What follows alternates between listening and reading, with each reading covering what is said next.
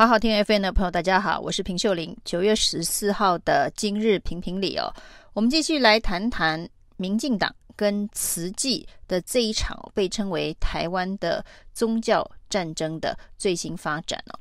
那陈时中终于记起来自己是在选举的人哦，可是千万不能够走上小智占清白的路上。小智占清白已经让民进党杠上台大这件事情让台湾社会开了眼界哦。那质疑台湾的公信力，其实重伤的是民进党。那这一次呢，如果要再度的杠上慈济哦，那恐怕对陈时中来讲哦，下场会跟小智差不了多少。所以陈时中呢，在第一时间就告诉大家哦，他觉得慈济是大爱团体哦。那他非常感谢慈济帮台湾采购疫苗。另外呢，他本人也是称证严法师为上人哦，也是叫证严上人。事实上呢，过去的影片当中，大家也看到，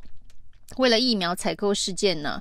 证严法师曾经找上蔡英文总统，蔡英文总统当时呢也是尊称证严上人哦。那陈时中今天的表态哦，一方面呢称赞慈济是非常有大爱的团体，第二方面呢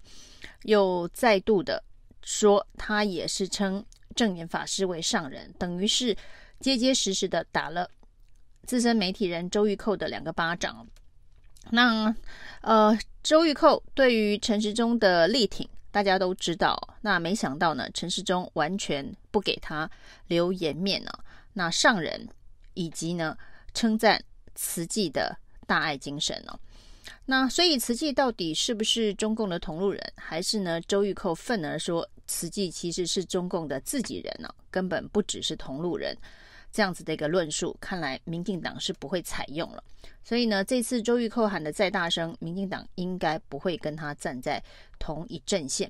事实上呢，周玉蔻在前一天为了要帮陈时中护航哦，他的开场白是慈济编造假故事攻击陈时中哦，所以非常明显的他是为了要帮陈时中助选。那没想到台教的这么热心，结果呢坐教的人完全不领情哦。那其实对于周玉蔻来讲，或是对于过去民进党的这一个带风向的网络侧翼来讲哦，转个弯也不难哦。那甚至呢其实已经也有人铺好台阶了，告诉周玉蔻他可能不是很了解佛教的这个用语，那上人这个字呢的对应并不是下人，所以呢不会因为称慈济的证严法师为慈济上人，证严上人就把自己变成下人。其实这件事情呢只要简单的说明对于佛教用语不是那么的理解就可以了。那不过呢这个周玉蔻显然没有要低头的意思哦，那还是强调他觉得上人下人的这一个称呼哦是非常的尊卑不对等哦。那至于陈时中要称上人，蔡英文要称上人，他是完全不同意的。那当然慈济的事件看起来因为陈时中的定调应该不会继续出征围剿慈济哦。那在选举的时刻，也许民进党的这些侧翼支持者这个时候先得吞下这口气啊，那知道支持慈济的力量在台湾社会里头还是相当大的哦。那除了这一个慈济的争议之外哦，陈时中最近呢真是屋漏偏逢连夜雨哦，疫苗到底有没有阻挡这件事情呢还没有落幕哦。这个鲨鱼理论哦是说后面的议题可以盖过前面的议题哦，让前面发生了这个灾害损必须控管灾害的议题暂时让大家淡忘，而去追逐新的议题哦。但是这个被追逐的新的议题对陈时中来讲显然不是一件好事哦，因为被发现呢他在这一个吃卤肉饭的场合里头，他的小编呢，其实吃卤肉饭是基本上是每个候选人在选举的时候都必须展现亲民而且是爱台湾形象的一个非常重要的行程哦。没想到这个行程里头的卤肉饭呢，居然不是用现场的画面呢，而是盗用了另外一个部落客在多年前所拍的卤肉饭的画面。那这件事情呢被发现之后哦，这个倒霉的部落客哦居然还被出征哦。说如果用到他的图片的话，他只要私下沟通，要求下架就好。为什么要把这个资讯公诸于世哦？因为这个资讯公诸于世之后，后续的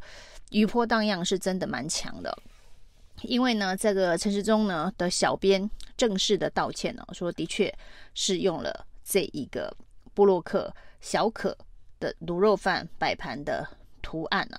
那不过呢，这是因为多张贴图的混用，然后参酌使用，不小心贴出去哦。那这个道歉呢，也不算是到的100%啊，又是一个大概3-7开的一个道歉的方式哦，是误用，是参酌，不是刻意的盗用。那这个风波呢，一扫又扫到了王定宇啊，这台风尾扫到王定宇啊，结果被发现了，他之前所 PO 的很多的美食图，这些小编都是用第一人称的方式做描述。譬如说杨丞琳海鲜事件的时候呢，王定宇立刻跟着 PO 出了一张胡椒虾的图哦，说这是来自于台南某家知名的胡椒虾哦，是某某人哦，他还有一个朋友的名字哦，亲自送达他家来给他的。那这个故事情节呢，是小编说朋友特地送了胡椒虾给王定宇享用哦，所以台湾呢吃海鲜绝非奢侈哦，那朋友之间很容易的就馈赠。那王定宇的故事内容是这样，结果没想到呢被发现呢，这一张胡椒虾的图哦，是来自于一个美食网友上传到旅游网站上面的。那所以呢，第一时间王定宇的解释是这一个胡椒虾的商业宣传片，而这个老板呢跟他很好，也同意让他使用。就后来被发现，这一个照片根本也不是老板上传的商业的图片哦，而是在这一个旅游网站上面由这个旅客所上传的图片哦。那另外呢，接连被发现呢，这个王定宇的第一人称的小编文里头，大部分的图片呢，跟食物有关的都不是现场图哦。所以呢，在网络上面的这些小编充斥所设定的候选人的人设里头，到底有几分真几分假，这件事情应该现在开始混淆全台湾人的认知哦。王定宇说的其中另外一个故事啊，是他帮儿子在半夜煮了一碗宵夜。那这个宵夜用的是这个维力炸酱面呢，那就有一个维力炸酱面以及一颗荷包蛋的图。结果这张图呢，也是从别的地方盗来的，帮儿子煮面，结果图也是假的。那另外当然呢，还有这个台南的某家鱼丸汤啊，它也是一个有情境式。其实这些哦，就跟当年大家笑朱立伦的淡水阿嬷是一样的意思哦，就是你编了一个故事啊。结果这个故事里头呢，充满了很多假的元素，那就会一直成为笑柄。所以呢，王定宇的胡椒虾炸酱面跟鱼丸汤哦，恐怕在短时间之内都会跟着他。那当然，釜底抽薪的方式，王定宇做了一次统一的道歉哦，承认他过去的很多的这个图文里头的图呢，都是从其他地方转贴来的。事实上哦，这个图从其他地方转贴来，的确是有盗用侵权的问题。但是呢，真正有问题的是哦，这些由小编们所编造、塑造形象的故事，通通都是假的。当王定宇说他帮儿子煮了一碗维力炸酱面，他要塑造的当然是一个好爸爸的形象，但是至少这个配图告诉大家这个是假的，或者是他的确有煮这么一碗面，可是没有拍照，那或者是他从头到尾根本就没煮这碗面哦，那已经变成选民对于这样子的一个候选人信任程度的问题。你说出来的故事是不是通通都是假的哦？那有关于这个诚实与不诚实啊，这种叫做形象包装哦。那形象包装呢，是可以美化或是让候选人的这个人设接近选民，没有错。但是恐怕不应该用完完全全的造假的方式哦。其实后来这个余波荡漾，当然也扫到很多人，所有网络上面这些政治人物的小编们，可能都是同一个师傅训练出来的，所以很快的就被发现了。陈其迈前几天在蹭杨丞琳新闻热度的时候 po 了一张早餐图啊，说他每天早上最喜欢吃的某种早餐上面挂了好多只虾子，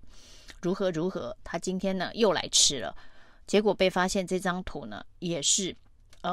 这家早餐店的商业宣传照片，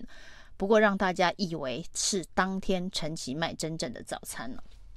那这件事情呢，除了在著作权上面，未来在网络上面可能比较少会有便宜行事的小编们之外，政治人物要好好思考的是，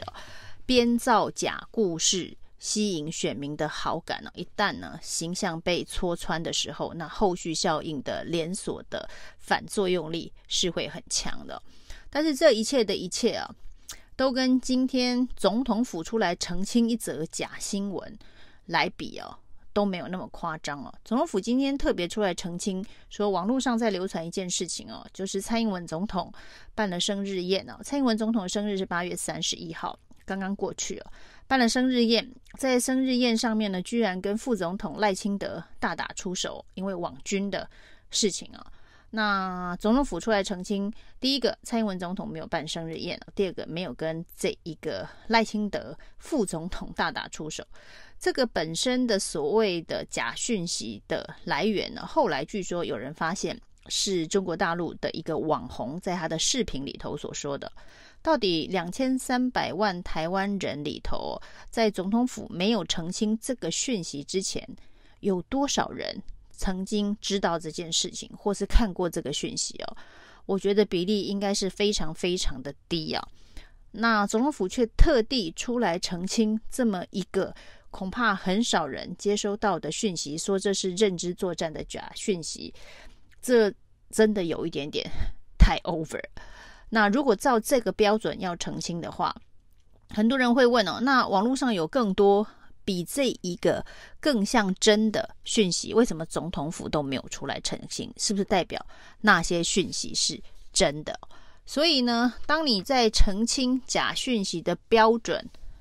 突然松，突然严，然后呢宽松到这种让人觉得莫名其妙不会有人相信的讯息也跳出来澄清的时候，未来这种半真半假的讯息如果没澄清的话，那不就代表总统府认为那是真的，不需要澄清吗？这会让整个认知作战的厘清更加的困难。所以呢，真不知道总统府到底是用什么样子的标准澄清那个蔡英文跟赖清德打架的讯息。以上今天的评评理，谢谢收听。